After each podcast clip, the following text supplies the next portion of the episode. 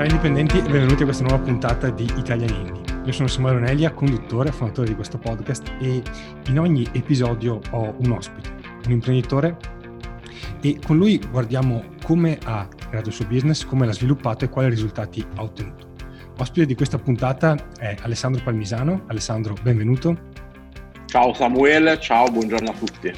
Allora, tu sei il fondatore di diversi progetti. I due principali sono Trend Device il portale dedicato alla vendita di smartphone e tablet ricondizionati e poi c'è Egg Finance, un CRM dedicato al mondo del finance.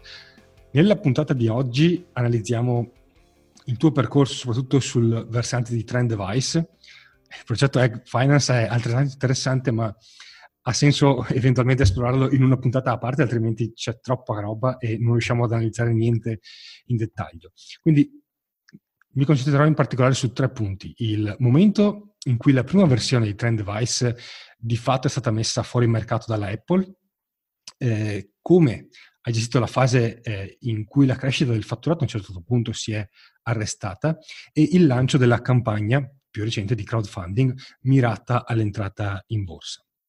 Quindi questi sono i tre argomenti principali. Uh, intanto, prima di partire, ho uh, saltato qualcosa di importante o ho so, definito trend egg finance mancando qualche elemento chiave? No, direi che ci siamo assolutamente. Eh, in realtà l'unica eh, piccola correzione che mi permetto di fare è il discorso che il brand Trend Device nasce in realtà nel 2013 e il business che è stato messo fuori mercato da, da Apple e era bydifferent.it sì. con il suo business tra- originario eh, nel, cui, nel, quale trattavamo eh, upgrade per il mondo eh, Apple. Infatti quella era la parte che volevo andare a vedere e poi vedremo come il business in realtà appunto ha cambiato nome e si è sviluppato, c'è stato una sorta di pivot necessario. Esattamente.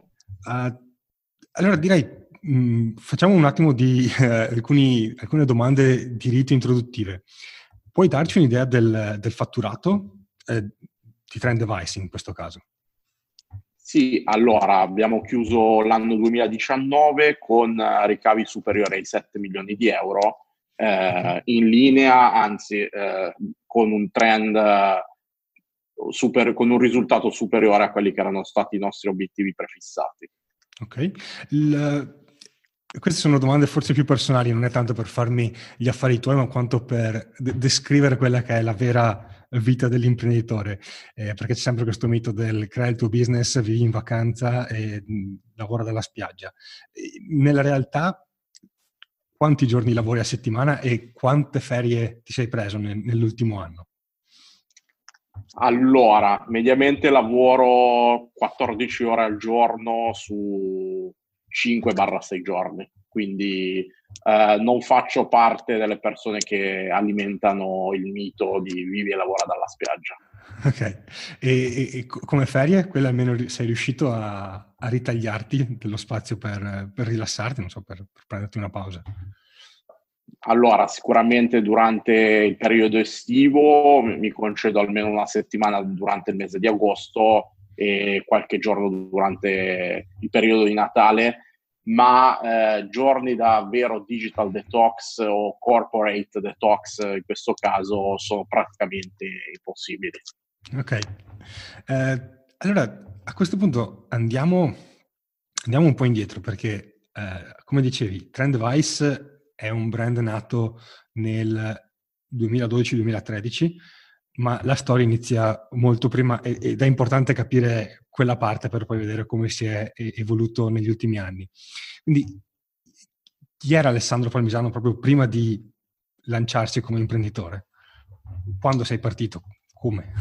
Allora, io ho cominciato a lavorare nel mondo del digital alla fine degli anni 90, ti parlo quindi del 98-99 e ho cominciato eh, iniziando a collaborare con uh, uno di quelli che erano i, i, portali di maggiore successo legati al mondo Apple, che si chiamava il Mac.net, e cosa che mi ha permesso di conoscere poi quello che è diventato il mio co-founder uh, Antonio Capaldo. Abbiamo lavorato per uh, qualche anno su questo portale, mh, mm, a cavallo anche della bolla.com, quindi mm. poi naturalmente sono venuti a mancare eh, i flussi di ricavo eh, dopo lo, lo, scoppio della bolla della New Economy e abbiamo fatto un primo pivoting per cercare di eh, tenere in piedi il conto economico di questo portale.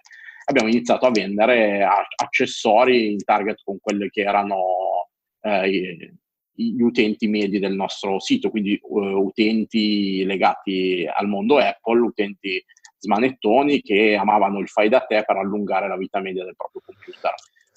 Abbiamo quindi lanciato un uh, portale parallelo di e-commerce che serviva fondamentalmente a finanziare l'attività editoriale di questo portale che era meramente informativo e abbiamo iniziato a vendere upgrade come memoria RAM, hard disk e poi quando li hanno inventati anche gli SSD. Abbiamo chiamato questo portale di e-commerce by different eh, sulla falsa riga di quello che era il payoff dell'epoca di Apple, che come ricorderai era Think Different. Sì. E questa attività è cresciuta pian piano, pian piano, nei, dimmi. No, una cosa che mi è venuta in mente mentre mi raccontavi la storia e te la chiedo già adesso perché poi in un certo modo è, è un problema che immagino sia comune anche sul, sul settore poi di trend, dif, eh, trend device. E quello di uh, vendere gli upgrade per la RAM, la, la SSD, è, così su, sulla carta mi sembra un settore ultra competitivo, nel senso che il, chiunque che ha un attimo di competenze tecnologiche sa di smanettare con, con, un MacBook, apre un baracchino e comincia a, a magari a tagliare sul prezzo e, e, ti, e ti, può fare concorrenza. E... Allora, noi abbiamo iniziato con questo business nel 2003 e all'epoca il mondo della concorrenza su questo settore in Italia non era così forte, quindi abbiamo avuto un po' di vantaggio competitivo perché fai conto che eravamo tra le, le primissime eh, PMI in Italia a sfruttare canali come Google AdWords. Cioè, okay. noi er- eravamo proprio nel, nel, gruppo di test iniziale, il nostro account Google AdWords, penso che oggi tra le eh, PMI italiane sia uno dei più, più atavici eh, mai realizzati nel nostro paese. Prima okay. cosa. Seconda cosa, sicuramente ci portavamo dietro anche la, il, il, brand del nostro portale, quindi insomma i, i nostri utenti nel 2005, 6, 7 ci conoscevano in alcuni casi già dalla fine degli anni 90, quindi okay. questo era già un, uh, un, elemento sicuramente di affidabilità e poi via via abbiamo lavorato su, sulla uh, creazione del marchio e abbiamo addirittura creato una app che ti andava a rilevare il modello di Mac utilizzato e senza far nulla, con due clic, ti portava esattamente alla scheda prodotto, questa app ti diceva guarda il tuo Mac ha 4 GB di RAM, lo puoi portare fino a 16, puoi espandere se vuoi anche l'SSD, in due clic tu compravi. ed è stata un'innovazione che ha fatto salire il fatturato tantissimo. Que- quell'app, credo, se uno va sul sito di Buy Different è ancora disponibile. Sì, sì, sì, quindi se uno lo vuole vedere, purtroppo se avete un MacBook oltre il 2012 non riuscite più a farci niente. Eh, quindi, e, e, quella è un po' è stata la data di spartiacque, perché nel 2000, a fine 2012, mi pare, l'Apple ha lanciato il primo eh, MacBook Pro dove, con la RAM saldata. Con la RAM esatto. saldata e quindi non si poteva fare praticamente nessun upgrade, lo compravi e te lo tenevi finché non, è, non lo cambiavi di nuovo. Uh, a, a, quel punto, in, in, qualche modo, come dire, l'Apple vi ha messo fuori mercato, cioè non, non c'era più un, un'esigenza per buy different. Allora, sicuramente il, il, business poteva andare avanti ancora per qualche anno e, e infatti nella, nel concreto è stato così perché comunque c'era ancora tutta la base di installato certo. eh, a, a, cui poter vendere. Considera che però mh, noi eh, vivevamo le, le, ondate di fatturato, eh, i picchi di fatturato ogni qualvolta veniva rilasciato un nuovo Mac perché le persone, gli utenti a un certo punto erano abituati a comprare il Mac nuovo con eh, il minimo delle, delle, features tecniche e poi eh, una volta che gli arrivava il Mac nuovo l'ordine successivo era quello su Buy Different, dove si compravano i 16 giga di RAM piuttosto che l'hard disk da 1 tera o l'SSD da 500 giga e era assolutamente una cosa complementare. A quel punto però, eh, quando è uscito il nuovo MacBook Pro, si è visto subito il, il calo del fatturato, esatto. ma soprattutto poi era un discorso di prospettiva, perché nel momento in cui avessimo saturato eh, il parco di, di, macchine installate in Italia, perché comunque non vendevamo sull'estero, sarebbe poi, insomma, mancava poi una prospettiva di crescita. E quindi abbiamo, abbiamo vissuto nel frattempo, nel 2013, il, il, calo del fatturato che è stato di terzo. Abbiamo perso da un anno all'altro il 34% di fatturato con questo, con questo elemento esogeno che non, non dipendeva certamente da noi, ma che comunque in un'analisi SWOT sarebbe anche stato difficile da pre- prevedere. No? Noi sì. eh, sicuramente eravamo molto più competitivi di Apple per quanto riguarda i prezzi delle memorie RAM, perché mediamente li vendevamo eh, al 50-60% in meno rispetto al listino Apple. Quindi uno degli elementi che noi consideravamo come minaccia in un'analisi SWOT era cosa succede se Apple inizia a apprezzare le RAM meno, ma lo ritenevamo poco possibile per quella che non è il loro business essere... model. Es- esattamente però non avremmo mai ipotizzato che Apple avesse, avrebbe iniziato a rilasciare dei, dei Mac con le componenti saldate, perché infatti è stata una mossa che ha fatto arrabbiare soprattutto moltissimi utenti della, de, della fascia Pro. Ok, La, a quel punto siete stati presi in contropiede. Quali opzioni avete valutato per dire che si fa adesso? Allora, innanzitutto purtroppo abbiamo dovuto ridurre l'organico e tagliare un po' di dipendenti per tenere in piedi il 2013 il business. E poi abbiamo messo sul piatto anche la possibilità di, di, di, liquidare, di liquidare l'azienda. Queste erano opzioni concrete. Prima di arrivare a far questo, eh, ci è stato proposto mediante il nostro network un viaggio in Silicon Valley con uh, il format di Roberto Bonzio, eh, Italiani okay. di Frontiera, che è stato molto, molto interessante, molto illuminante e mh, tornati in Italia questa cosa ha sicuramente contribuito a far girare i neuroni e a farci riflettere sul fatto che avevamo creato degli asset che erano, mh, tra virgolette, pivotabili. Da, dal vostro punto di vista, quali erano questi, questi asset? Uh, il numero di visitatori il, il brand che avevamo, il, uh, numero di utenti registrati, il know-how che abbiamo creato uh, sui nostri tecnici e um, questo fondamentalmente. Sì. La, il, il numero di utenti registrati, appunto questa lista email immagino, è sì. stato quello forse più significativo. È stato quello significativo insieme sicuramente anche al brand.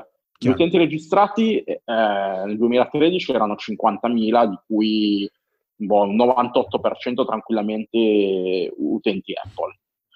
Eh, aggiungerei anche il posizionamento SEO. Que- questi, li avevi, questi, li avevi, avuti come iscritti eh, perché erano dotati clienti in parte, immagino? Erano sì, quasi tutti clienti, un 75% okay. erano clienti. Ok. A quel punto, fa, fatta questa analisi de, de, degli asset a vostra disposizione, qual è stata eh, l'idea che poi avete percorso? Allora, l'idea è venuta dai nostri stessi clienti. C'è stata una sorta di congiuntura astrale nel luglio del 2013 e nel giro di, di poche ore, nella stessa giornata, due persone diverse, con due età diverse, quindi ti parlo di una ragazza di 22-23 anni e un signore di 50-60 anni, scrive sul, sulla nostra pagina Facebook chiedendo se non avessimo per caso degli iPhone usati. E questa cosa ci ha fatto accendere la lampadina, perché noi avevamo provato anche nel 2012 a percorrere la strada di espandere il business di By Different sul discorso degli iDevice, perché iPhone e iPad tra il 12 e il 13 facevano il 70% e passa del fatturato di Apple. Noi in tutti mm. gli anni di impresa, di e-commerce by different, non avevamo venduto mai nemmeno un cavetto USB perché ci portavamo dietro un po' il fatto di essere io e il mio socio eh, degli utenti Apple old school e quindi non calcolavamo ne, nel, nel, nostro eh, mentalmente non, non, consideravamo il discorso di iPhone e iPad, eravamo troppo, fin troppo focalizzati sul sì. mondo dei Mac e questo è stato un, gran, un grandissimo errore. Ma di, dicevi che avete, che avete, fatto delle prove, però comunque. Sì. E per, allora, non noi, funzionato? Allora, noi abbiamo provato a vendere innanzitutto eh, iPhone e iPad nuovi, ma naturalmente i, la marginalità non lo rendeva conveniente, prima cosa. Okay. Uh, al netto ovviamente del, delle commissioni di carta di credito e spedizione era, era muovere scatole fondamentalmente, mm-hmm. soprattutto anche perché, come ben sai, Apple ha una politica molto rigida sui. Uh, no, su, sul, sulla gestione del retail. Quindi tu okay. se sei una, eh, una, catena certificata Apple hai diritto un, a un determinato tipo di scontistica, altrimenti parliamo di marginalità veramente ridicole. Ok. E... Quindi eh, quella di venderli nuovi no, non aveva senso? No, poi abbiamo provato una seconda cosa. Eh, abbiamo provato a vendere dei servizi di riparazione se- con online. Okay. Quindi no- noi ci siamo fatti il conto che avevamo detto almeno il 60-70% degli utenti eh, Apple registrati su By Different possederà un iPhone, un iPad. Proviamo a, ser- a offrire un servizio di, di riparazione e è, è, stato, è stata un'esperienza negativa perché comunque le persone rimanevano una settimana senza il proprio device e vinceva assolutamente il, il, il negozio dell'angolo vinceva, benché nel 2012-2013 non c'era ancora tutto il boom delle riparazioni che c'è stato poi negli anni successivi. Era un servizio che ancora non offrivano in tantissimi, eh, però era evidentemente qualcosa... Sì, uno piuttosto faceva qualche un po' di strada e diceva almeno ce l'ho in giornata, ce l'ho in giornata o il giorno dopo. Esattamente. E la terza strada che abbiamo percorso è stata quella di, di dire, ok, abbiamo venduto per anni upgrade e accessori per il mondo dei Mac, proviamo a fare la stessa cosa per gli iPhone e gli iPad. Eh, e anche lì non ha funzionato. E a nostro sì, avviso anche, per due anche motivi. perché quali upgrade ci sono per iPhone? no, la, l'accessoristica in realtà. Ah, ok. okay. In questo caso l'accessoristica non ha funzionato a nostro avviso per due motivi. Il primo è che il cavo, l'alimentatore lo compri eh, quando ne hai necessità al volo. Quindi magari stai facendo il check-in in aeroporto e dici ah, ho dimenticato il cavo a casa, lo compro mm-hmm. nel, nel corner che trovo nel duty free, per dire. E nel secondo caso, gli accessori, quelli più premium, eh, si vuole avere la fisicità prima di comprarli. Pertanto non ha funzionato neanche questo. Poi, un anno dopo, tra riflessioni fatte in Silicon Valley, riflessioni sugli asset presenti e riflessioni iniziando a tener conto di, di, questi, di queste richieste da parte dei nostri clienti stessi, abbiamo messo un po' insieme questi tre eh, test fallimentari che ci sono stati e alla fine siamo a, arrivati eh, a concepire questa linea di business che le racchiudeva tutti e tre, perché eh, andavamo a vendere iPhone e iPad dopo averli riparati e aggiungendoci degli accessori che poi siamo finiti per produrre noi stessi a marchio. Quindi alla fine A, B e C non hanno funzionato, però A, B, A più B più C rimessi, rimescolati in un altro modo hanno dato vita all'idea di dire ok, mh, mm, sistemiamoli noi gli iPhone e gli iPad, abbiamo un brand che ha, ha, ha creato fiducia negli utenti Apple in Italia, 50.000 persone non sono poche, partiamo, proviamo a vedere. Quindi l'idea era, li, li compriamo usati, li sistemiamo e li rivendiamo.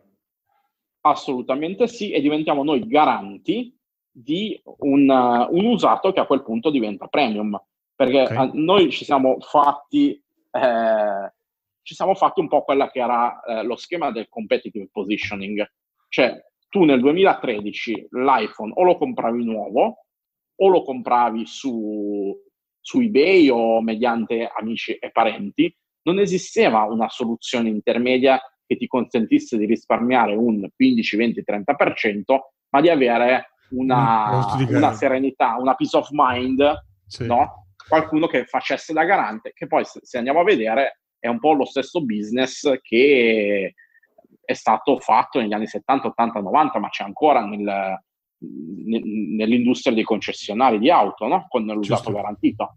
Era una cosa che assolutamente mancava sul mercato italiano. Qualche esperimento c'era già ne, negli Stati Uniti, eh, in, in, Europa, in Italia mancava questa cosa e noi ci siamo lanciati. Il primo problema poi è stato, ok, dove andiamo a prendere esatto. gli iPhone e gli iPad usati? E lì abbiamo lanciato, abbiamo lanciato una newsletter intanto per capire eh, quali fossero gli umori tra i nostri clienti mm-hmm. e la, la, l'accoglienza è stata fortemente positiva. Eh, al che poi abbiamo fatto un, uh, il classico MPV imprenditoriale e nell'estate ne, ne, nella, nella, mail alla newsletter cosa avevate scritto? Stiamo pensando di fare questa cosa qua? Eh, sì, cosa... è stata una, una, survey su un campione di un migliaio di utenti. Ok, e come dire... Ti può interessare? Sì, no. Ah, ok, così, semplice. Sì, sì, sì, sì. Eh, quando abbiamo visto oltre il 90% di persone che hanno risposto in modo positivo, eh, abbiamo lanciato una nuova newsletter mm-hmm. su un campione ancora più piccolo di poche centinaia di persone e abbiamo chiesto se erano interessati a un servizio di instant buying. Eh, se avevano nel cassetto un iPhone che non usavano o se volevano cambiare quello attuale in vista di quello nuovo e con uh, un servizio che inizialmente non prevedeva ovviamente ancora tutto il motore di, di quotazione in tempo reale che oggi vedi su Trend Device. Mm-hmm. Ma era una semplice quotazione fatta a mano, ci facevamo spedire eh, le foto via email dalle persone e a occhio abbiamo fatto un po' di valutazioni. Questo è un po' il dietro le quinte di quello che è stato lo startup di Trend Device, che ogni tanto mi diverto così anche a raccontare. E nell'estate, guarda, nell'agosto del 2013 abbiamo portato in laboratorio i primi, eh, i primi 20 iPhone ritirati a domicilio con Corriere Espresso mm-hmm. e abbiamo iniziato a formare i nostri tecnici per, uh, per crea- far sì che avessero un know-how tale per uh, poter effettuare operazioni di refurbishment di, di iPhone e iPad. Quindi i primi 20 li abbiamo ritirati nell'agosto 2013 e sono andati via in, in pochi giorni. Un, ti chiedo solo un dettaglio sulla parte della lista email. Eh, oltre a questa eh, newsletter, come dire, utile per, per, la crescita del business, in precedenza che tipo di contenuti o cosa gli scrivevi? Perché una lista grossa, appunto 50.000 iscritti, eh, si fa presto magari se non gli scrivi che si dimenticano di te o, o comunque ignorano la mail quando, quando gliela scrivi. Quindi gli, gli, nel tempo cosa gli avevate inviato per tenerli attivi e, ricor- e, fare in modo che si ricordassero di voi? Sì, allora, eh, contenuti, contenuti, contenuti, pubblicati sia sul blog sia in formato ebook gratuiti e in alcuni casi eh, a pagamento, ma assolutamente a cifre molto abbordabili. Quindi ti posso dire ogni volta che eh, esce un nuovo sistema operativo da Apple, noi abbiamo realizzato sin dal 2007 eh, una guida all'utilizzo del nuovo sistema operativo piuttosto mm-hmm. che l'appuntamento annuale con eh, le migliori 50 app per iPhone, le migliori 50 app per iPad, piuttosto che contenuti sul blog, piuttosto che concorsi, piuttosto che ovviamente anche le, le offerte, Quindi, i nuovi prodotti. Aggiornamenti in generale da, dal mondo... Anche aggiornamenti sul Apple. mondo Apple, sì. eh, esattamente. E, e, quella è stata poi la, la base di partenza per, per lo sviluppo dei trend device. By Different oggi è ancora attivo, eh, ovviamente oggi oltre agli upgrade vende anche i Mac ricondizionati. Okay. Per il momento abbiamo mantenuto questo brand a parte perché ha un grado di awareness che superiore, su, superiore sul, mondo, sul mondo proprio dei Mac. e, mentre Trend Device l'abbiamo destinato a iPhone, iPad, ma nel frattempo la linea di prodotti trattati da allora eh, è cresciuta. Trattiamo ovviamente anche gli Apple Watch, trattiamo i Samsung di fascia alta, trattiamo l'Apple TV, trattiamo le, le AirPods. Sì. Ok. Eh, quanto tempo ti è servito per, come dire, impostare il, il dietro le quinte, quindi avere dei tecnici, uh, persone che eh, ricevono e che spediscono tutto, tutta la macchina, appunto? Allora, tieni Perché conto la, che... La parte di front-end è, qui può essere davvero facile da, da impostare. Appunto, mandi una mail e, e metti a catalogo quello che hai. Beh, in realtà anche la parte di front-end ha, ha, ha richiesto diversi investimenti okay. e anni di affinamento. Partiamo da questo. Allora, eh, il front-end eh, sta- nella prima versione è stato pronto alla fine del 2013 con un sistema di, di quotazioni e che si è evoluto tempo, nel tempo e oggi eh, fondamentalmente ha, ha, dietro anche degli algoritmi che tengono conto di, sono, di quella che è la domanda poi in acquisto. Quindi quello che sembra un banale motore di, eh, di quotazione, eh, in realtà ha, ha, dietro un lavoro molto complesso che tiene in considerazione anche come ruota il magazzino su ogni modello specifico. Quindi, insomma, anche da replicare, eh, benché ci siano eh, state n aziende che ci hanno provato, non è nemmeno così facile, ti garantisco, perché ci sono dei team di supply chain che sono molto complicati. Eh, perché quando hai tanta domanda su, ad esempio, un iPhone X di eh, 256 GB di un determinato colore, eh, se dall'altra parte n- non hai persone che te lo vendono o canali di wholesale dove andavi a comprare, tu non vendi. Chiaro. Quindi il, il, nostro sistema tiene in considerazione anche eh, le dinamiche di domanda e le, doma- e le, dinamiche di pricing. Quindi se tu hai tanta domanda appunto dell'iPhone X, hai un sistema che alza il prezzo che sei disposto a pagare per averlo. Può capitare questo, piuttosto che può capitare che, abbiamo i nostri canali per andarli a, a ritirare in, in, da rivenditori wholesale al quale eh, insomma la, la, la, prima azienda che nasce sul mercato non può avere accesso perché bisogna essere particolarmente come frutti essere pronti a spendere di più insomma, eh, spendere di più avere un, un budget. No bisogna avere, no bisogna avere uno storico anche in termini di affidabilità. Cioè ti okay. garantisco che ci sono dei canali dove non puoi avere accesso così perché ed è capitato anche a noi all'epoca anche con il bonifico anticipato eh, il, la società italiana non è, non è ben vista perché si tengono le frodi. Purtroppo è capitato anche questo. Quindi noi abbiamo costruito anni di partnership internazionali per avere un nome nel, nel mercato del wholesale. Ok, chiaro. Eh, quindi questa per la parte di uh, front-end, la, la parte sì. di back-end invece appunto Qu- quanto tempo ti ha richiesto? Per, ti, ti ha richiesto? Allora, eh, per l'MPV abbiamo impiegato poche settimane a partire, ovviamente perché avevamo già eh, una struttura di e-commerce, sì. avevamo, avevamo, già comunque 7-8 persone, quindi per quanto riguarda l'evasione, piuttosto che gli accordi con i Corriere Espressi, quello era già tutto impostato.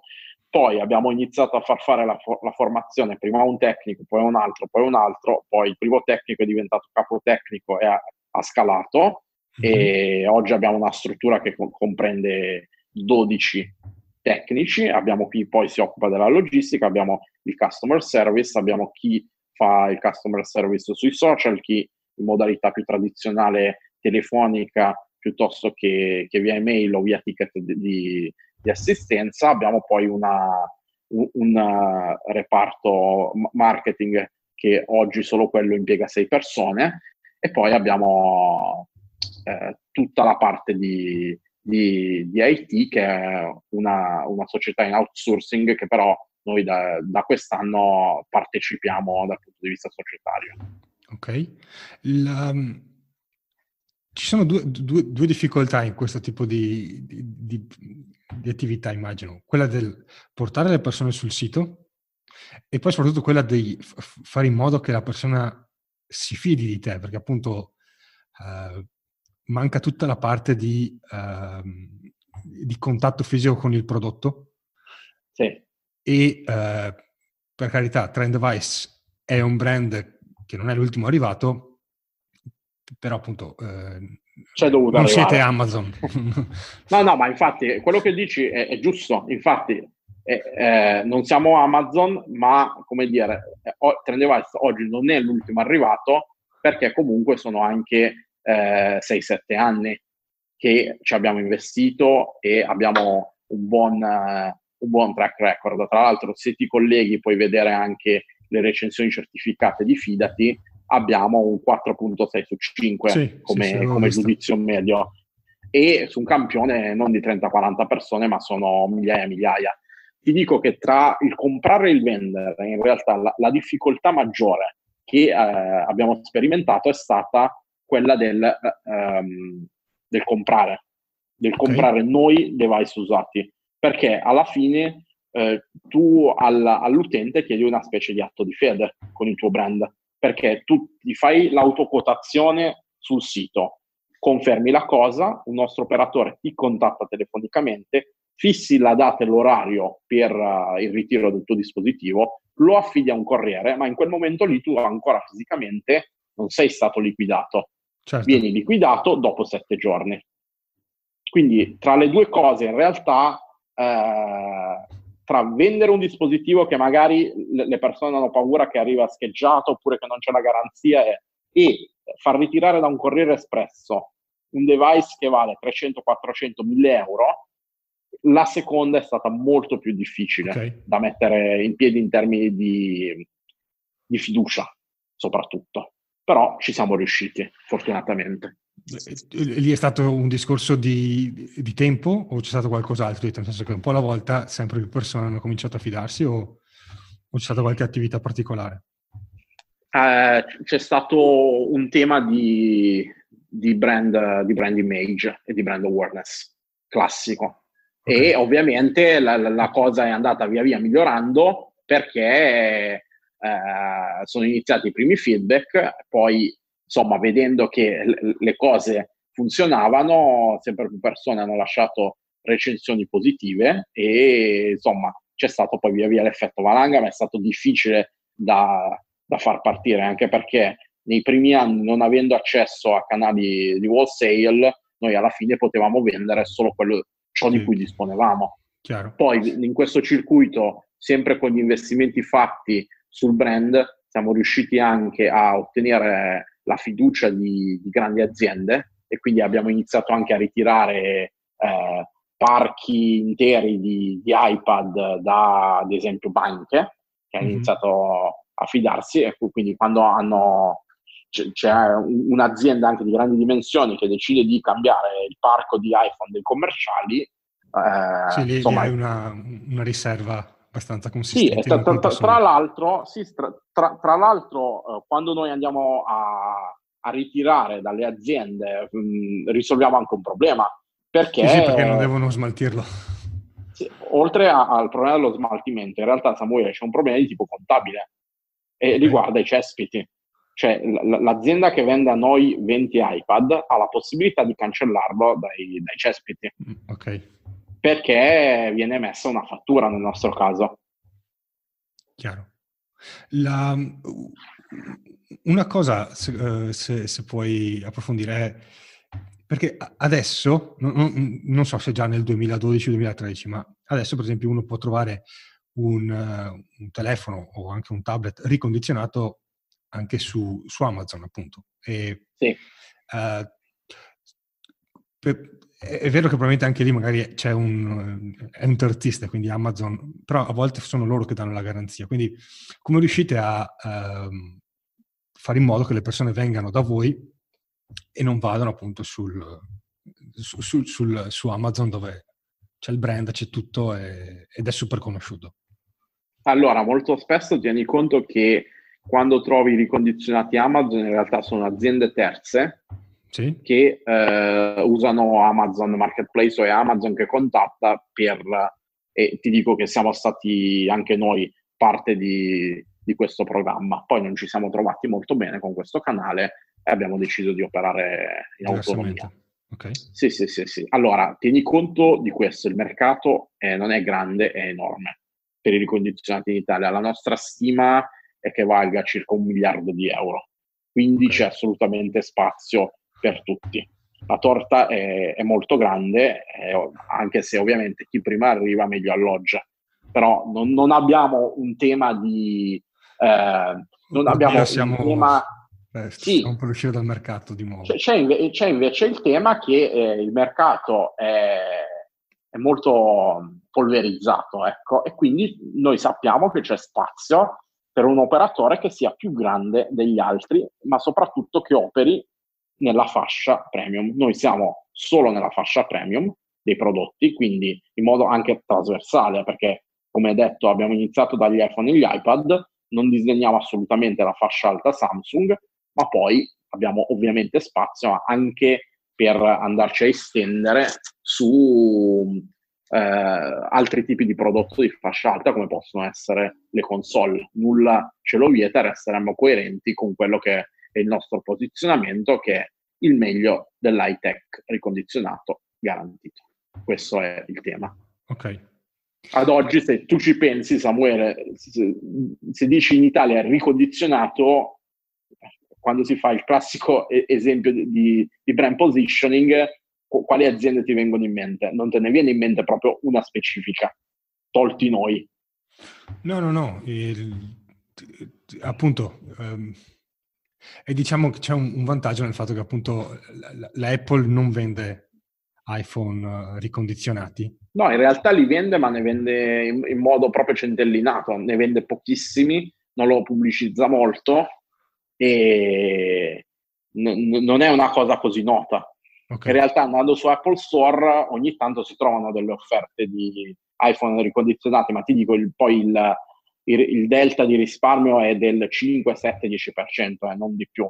Ma c'è un altro vantaggio and- eh, per quanto riguarda la nostra offerta che ad esempio eh, i prodotti che non sono più al listino di Apple, noi li continuiamo a vendere in realtà, perché appunto diamo nuova vita a quello che finirebbe nel cassetto. Ti faccio un, esempio pro- proprio andando a, a numeri. Eh, nel 2019, sai qual è stato il prodotto più venduto su Trend Device? No. L'iPhone 7. Ok. Quindi per, per dirti, l'iPhone 7 tu oggi non lo trovi più Giusto. Lo trovi su eBay. Per noi è stato il prodotto best seller, un prodotto che ha 5 anni. Ok. Allora qua ci facciamo delle domande e sia in termini di longevità di questi prodotti, sia in termini di obsolescenza percepita, sia soprattutto in termini ambientali. Eh, qu- quanto impatta ricondizionare X1000 iPhone 7 ri- rispetto a produrre dei device nuovi per queste persone? Facciamoci anche questa domanda. Noi abbiamo un tema ambientale che è forte nell'economia circolare. Ok, no, questo è interessante. La... E in qualche modo, come dire, giustifica il fatto che nel momento in cui siete partiti, poi la crescita è stata quasi sempre, è stata costante? quindi di anno in anno avete aumentato il fatturato. E sì. C'è stato un momento in cui la, la, crescita si è fermata, è stato tra il 2016 e il 2017. E sì. se, se, intanto è utile capire eh, co- come mai a quel punto si è fermata, cosa, cosa era intervenuto. Sì, allo- allora, gi- giusto per fare un frame de- della cosa, noi nel, in quei 3-4 mesi del 2013 in fase di startup di questo business abbiamo chiuso l'anno con circa 100.000 euro di ricavo. Uh-huh. L'anno successivo eh, abbiamo superato in questa linea di prodotto già il milione di euro, nel 2015 abbiamo superato i 2 milioni, nel 2016 siamo arrivati a 3 milioni. Quindi già gestire un pivoting che poi genera questi numeri e, appunto poi non, come ben sai non è solo il numero lo scrivi lì oppure clicchi, compri, c'è dietro ovviamente tutto il sistema, quindi star dietro al server che deve reggere, al customer service, alla, ai resi, alle garanzie, alla, alla, alla qualità, tutto quanto è, è, già stato di per sé un problema forte, ovviamente anche legato anche al tema dei, dei, dei capitali per finanziare il tutto, che non è eh, una cosa da poco. Anche considerando che questo tipo di business eh, da piano aveva un break-even point di 5 milioni di euro. Ok. Quindi è, è stato una... è veramente come lanciarsi col paracadute senza sapere fino all'ultimo se si apriva o meno. Però sia io che il mio socio siamo nati un po' risk taker okay, e come dire, eh, sì, è, è, stato molto challenging e insomma il 5 l'abbiamo superato e adesso siamo in una nuova fase. Eh, tra il 16 e il 17, come dicevi, eh, c'è stato un problema di mancata crescita, o meglio crescita inferiore alle aspettative, perché noi in realtà avevamo a budget nel 16 già di superare i 4 milioni e mezzo e invece abbiamo fatto circa 3 milioni e mezzo di, di, di fatturato. Il motivo non è uno, motivo, i motivi sono, sono, tanti e sono legati alla complessità di questo business che non è solo la, la user interface, l'ottimizzazione del conversion rate, eh, ma sono anche la supply chain, avere il, quello che serve quando serve, eh, quindi non solo approvvigionarsi, ma fare in modo che anche tutta la macchina eh, tecnica di refurbishment mh, produca i, i, pezzi necessari nei tempi utili e mh, far girare il tutto dal punto di vista delle finanze, mettere insieme tutti quanti questi tasselli in un paese come l'Italia, ti assicuro che è stata una cosa particolarmente complicata. Ok, D- dei vari aspetti qual è stato quello più, più ostico da, da, far girare? Eh, capitali e supply chain. Ok, quindi la supply chain è quella che dicevi prima, un po' alla volta avete sviluppato il, uh, un brand e quindi le persone, anche questi rivenditori wholesale hanno cominciato a fidarsi di voi e, e darvi maggiore accesso a, alle scorte sì, del eh, prodotto. A, anche a far salire il numero di persone che decidono di vendere okay. su Trend Device e, piuttosto che appunto creare un brand no, che eh, ci consentisse anche di vendere a persone che non conoscevano lo storico marchio by different. Quindi, ad esempio, tu magari i primi 1-2 milioni di euro li fai facilmente perché ti porti dietro la brand equity dell'altro sito, arrivati dopo un certo tot, per uscire da quel numero di persone, da, da quella fascia, da quella nicchia di mercato, avevi bisogno evidentemente di eh, ulteriori investimenti sul brand per andare a prenderti anche la persona che non ti conosceva e via così. Quindi okay. è stato tutto un insieme di queste cose. E s- sulla parte del, appunto, di ottenere capitali, eh, secondo me si aggancia poi anche alla fase successiva. Eh, cosa lo rendeva particolarmente, cosa l'ha reso mh, complesso, nel vostro caso, e, e poi n- non so se questo si collega al fatto che adesso state lavorando per a, a, a entrare in borsa? Allora, noi abbiamo finanziato questo business fino al 2019 completamente con leva bancaria. Partiamo da questo, perché eh, abbiamo mh, per scelta preferito non uh, avere dei fondi di venture capital all'interno della compagine societaria, perché questo ci dava più, più libertà e, e, ma, e maggiore ve- velocità nell'esecuzione nel, e, nello sbagliare. Sbagliare, imparare, ripetere. Eh, a un certo punto, per fare la fase successiva, abbiamo eh, iniziato a aprire anche l'equity e abbiamo deciso di farlo per non avere proprio questi limiti. Eh, l'abbiamo fatto con il crowdfunding. Eh, abbiamo lanciato la campagna di crowdfunding nel giugno dell'anno scorso e l'abbiamo chiusa a fine agosto. Abbiamo raccolto circa 440 mila euro da 360 soci. La cosa che ci ha colpito maggiormente in modo positivo è stato che circa metà di queste persone sono nostri clienti. E na- naturalmente queste, queste risorse ci hanno aiutato a effettuare degli investimenti che avevamo in piano nel 2019 e iniziare alcuni investimenti per il 2020. Però per il nostro piano di crescita, che è molto più ambizioso rispetto ai 7 milioni di euro che abbiamo realizzato nel 2019, serve eh, una raccolta di equity maggiore e per questo motivo stiamo lavorando eh, sulla possibilità di effettuare una quotazione sull'AIM. Per, eh, per, perché allora, immagino che da 7 milioni magari senza la, la, necessità di entrare in borsa probabilmente un qualche livello di crescita eh, si potrebbe comunque raggiungere, ma eh, perché non accontentarti di stare nella fascia tra i 7 e i 10 milioni e, e, e imbarcarti in questa avventura del, dell'entrare in borsa e tutte le responsabilità che immagino comporterà? Allora, eh, cioè, nel senso, il, intanto... Se ho, capito, se, se, se ho capito giusto, già funziona, già produce ottimi risultati. Eh, tu già adesso così lavori 14 ore al giorno.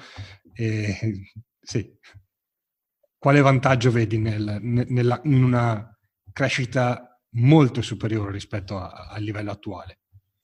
Sì, allora intanto eh, utilizzerei ancora il condizionale che, che, che è d'obbligo eh, riguardo a questa cosa perché diciamo sono percorsi lunghi mm-hmm. e insomma v- vedremo come andrà.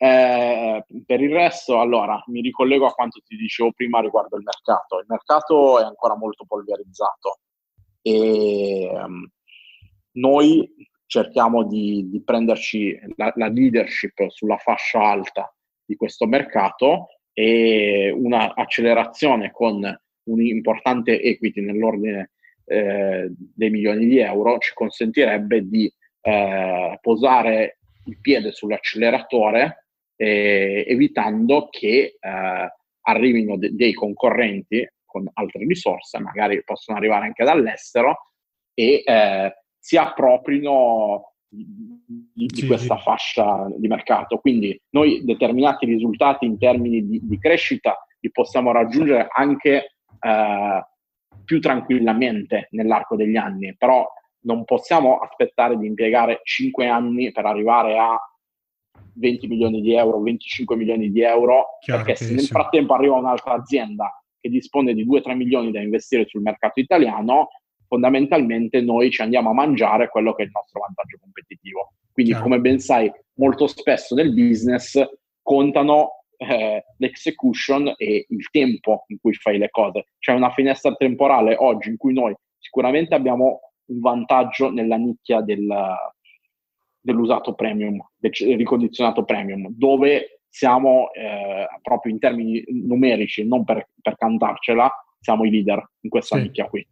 Eh, oggi è così, però se eh, ci adagiamo sugli allori, magari fra due anni non è più così. Pertanto abbiamo la necessità di eh, un boost finanziario, monetario, per generare poi un boost in, questa, in questo mercato che, ti ripeto, eh, 7 milioni di euro su un mercato di un miliardo di euro, siamo sì, anche siete, noi un granello di polvere. Siamo sicuramente un granello di polvere un granello di polvere più grande, ma siamo ancora ne- nell'ordine di grandezza di, di, di questo tipo. Ecco, certo. pertanto per noi è proprio un diktat accelerare la, la crescita in modo da arrivare nell'arco di eh, 3-4 anni a 30-35 milioni di euro di fatturato. Ok, ok. La, la parte del, del, del crowdfunding, come avete scelto 300.000 euro, nel senso che poi avete ampiamente superato la, la, soglia che avevate messo per raggiungere l'obiettivo sì. era 300.000 euro e l'avete sì. ampiamente superata. Eh, come avevate scelto i 300.000? Erano il minimo che vi serviva? Eh, in quel momento? Sì, abbiamo, sì, abbiamo tirato un po' eh, eh, le considerazioni su quelle che erano le, le, necessità di capitale per effettuare determinati investimenti a, tra la seconda parte del 2019 e il 2020 e l'abbiamo considerato un, un obiettivo minimo, tenendo conto eh, de, del fatto che eh, molto spesso l'obiettivo minimo in iniziative di crowdfunding in Italia è anche molto, molto più basso. Molto certo. spesso si fa crowdfunding per 50-100 mila euro, ma nel nostro caso, eh, dato che comunque eh, la cosa richiede un certo tipo di sforzo, sia in termini di eh, produrre documentazione e eh, eh, parlare con gli investitori, sia in termini di comunicazioni, interviste, newsletter, eh, gruppi Telegram e quant'altro, diciamo che nel nostro caso raccogliere meno di 300.000 euro era poi uno sforzo, era un gioco che non valeva la candela. Per il resto l'operazione in sé ha generato anche molto marketing, Siamo, l'abbiamo scelta anche per questo. Eh, ha generato marketing perché eh, hai sicuramente l'obbligo di maggiore trasparenza, è come se fosse un po' una mini quotazione in borsa. Quindi generando trasparenza, realizzando video dove metti un po' a nudo l'azienda, metti le cifre, eh, hai poi una visibilità mediatica, fondamentalmente questa cosa ha aiutato anche ad autoavverare gli obiettivi di fatturato del, del 2019. Ok. La, ho un paio di ultime domande. Eh, i, tutto il business si basa su, su, o meglio, non tutto il business, ma una larga parte del business si basa su un prodotto che non è tuo. Eh, quindi sì. appunto un prodotto dell'Apple, della Samsung o, o, di chi in futuro magari entrerà in catalogo. Non, non hai paura di ritrovarti di nuovo nella situazione del, del appunto, 2012 in cui la Apple di fatto ti ha tagliato, ti ha tagliato le gambe? Eh, no, perché anche dal punto di vista legale eh, il, il, trend eh, negli Stati Uniti sta imponendo ai produttori eh, degli, degli obblighi per fare in modo che il consumatore abbia diritto alla, alla riparazione del proprio dispositivo. Nel nostro caso noi non siamo il consumatore, ma forniamo un, un servizio in tal senso e questa cosa si pone nel più ampio quadro dell'economia circolare. Quindi qua, qualunque, eh, da, data la sensibilità sul trend ambientale, qualunque eh, politica aziendale dei produttori che eh, possa andare nella direzione di limitare la riparazione eh, o accelerare l'obsolescenza dei prodotti, ad oggi, dato il quadro economico, politico-economico mondiale sarebbe assolutamente vietata. Ok, La, le ultime domande in realtà riguardano il libro che hai scritto. E, ehm, sì. Intanto, p- perché scrivere un libro? E, e, poi f- soprattutto perché la formula che hai scelto, nel senso che a differenza del classico saggio imprenditoriale, uh, hai scelto una formula più seminarrativa? Allora, eh, il libro Aziende al Bivio mm-hmm. l'abbiamo scritto con Luca Morandini, è stato un lavoro che ci ha impiegato i ritagli di tempo dalla fine del 2016. Allora, inizialmente eh, doveva essere un, un, articolo da mettere sul, sul mio blog, perché du- durante una call, dato che con Luca lavoriamo insieme, eh, stavo facendo delle riflessioni quando ero all'aeroporto di Dallas nel 2016 e dovevo raggiungere il centro città. Siccome c'era un evento, il, il transfer che avevo preso eh, era andato in, in, overbooking e ho preso un Uber. E un Uber eh, nel 2016 mi ha portato in centro città con eh, 50-60 dollari di spesa. È arrivata una Audi A8 eh, messa giù bene, tutta profumata, dei cavetti, le caramelle, la bottiglietta dell'acqua. E mentre percorrevo il percorso da Dallas Fort Worth fino a Dallas Downtown, mi sono domandato, eh, ma 30 anni fa, che reddito bisognava avere per permetterti l'esperienza di un autista che ti viene a prendere in Audi A8 e ti porta dall'aeroporto al centro città? E lì ho iniziato a fare tutta una serie di riflessioni a catena su come eh, la, l'impatto tecnologico ha generato dei cambiamenti fortissimi nella nostra vita. E eh, ho iniziato a ragionare su questo, sugli impatti di, di Uber, di Airbnb sulle nostre vite e mh, mm, mm, parlandone co- co- con Luca, poi il discorso si è, si è trasportato sul, sulle PMI italiane e insomma facendo anche un po' di consulenza direzionale. Eh, abbiamo visto tutta una serie di casi in cui delle imprese sono state messe in Italia fuori mercato perché magari hanno un prodotto molto buono, made in Italy, tutto bello, e però magari non, non hanno saputo far leva su quella che, che sono le, le, le, leve del digitale. E abbiamo iniziato a mettere giù una serie di, di casi, di riflessioni, eccetera. Poi eh, ci siamo proprio divertiti, è stato un esercizio un esercizio di stile e abbiamo creato un romanzo con una storia assolutamente verosimile che ha dentro degli aneddoti reali che abbiamo vissuto personalmente. In questa storia abbiamo dato vita al protagonista eh, che è un, un ragazzo di, di 30 anni che viene mandato dai genitori a studiare a Londra per poi prendere le redini del, del mobilificio di famiglia che è in piedi da decine di anni e che sta vivendo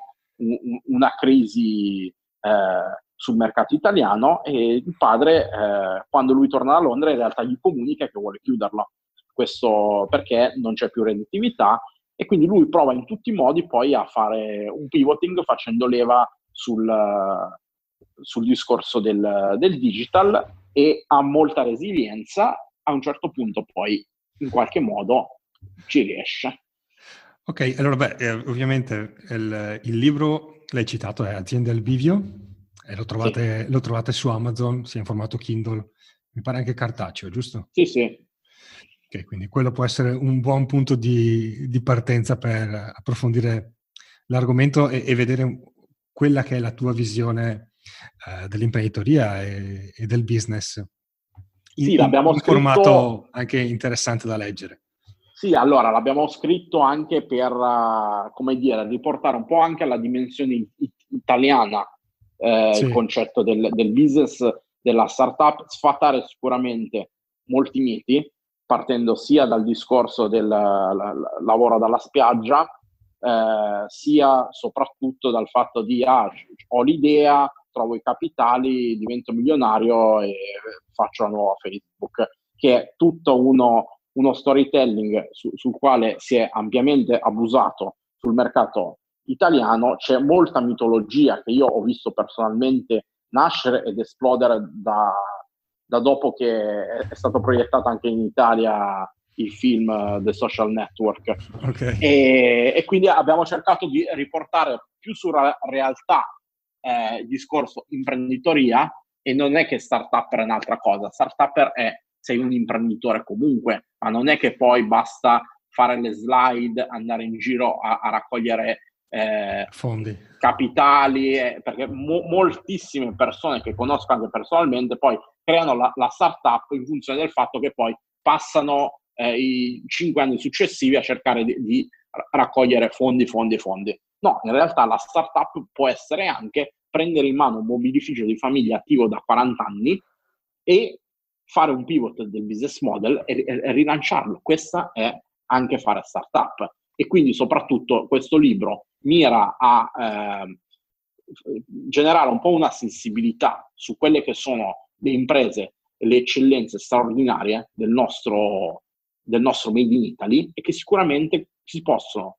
valorizzare ancora tantissimo sfruttando il digital. Quindi io dico certo. molto spesso affianchiamo il, la gioventù e la startup con anche un po' di capello bianco, che okay. è, è, una cosa che ci serve tantissimo, tornare alla concretezza de, de, de, dei business eh, degli anni 70-80 con un po' appunto di visione nuova. Ok, penso sia un, un buon, un buon, punto su cui fermarci, anche perché è già da un po' che chiacchieriamo. Uh, il, ti ringrazio per tutto quello che, che, hai condiviso, per aver raccontato tutti questi dettagli sull'esperienza di Trend Device. Eh, spero ci sarà un'altra occasione per eh, parlare di Egg Finance, eh, perché anche quello è un progetto estremamente interessante. E, allora, per chi ci ha seguito fin qua, vi ricordo, se non l'avete ancora fatto, andate su italiandi.com, iscrivetevi alla newsletter, è il modo più semplice per restare aggiornati su tutte le novità, sui progetti che lanciamo e ogni sabato per ricevere, scritto da Alberto, una, una raccolta dei migliori suggerimenti che ha estratto da un libro che ha letto in settimana indie.com, iscrivetevi alla newsletter in modo da restare in contatto con noi. Eh, grazie Alessandro per, per il tempo che hai dedicato e per aver raccontato la tua esperienza imprenditoriale e ci sentiamo alla prossima puntata. A presto. Buona ciao. giornata, arrivederci, ciao.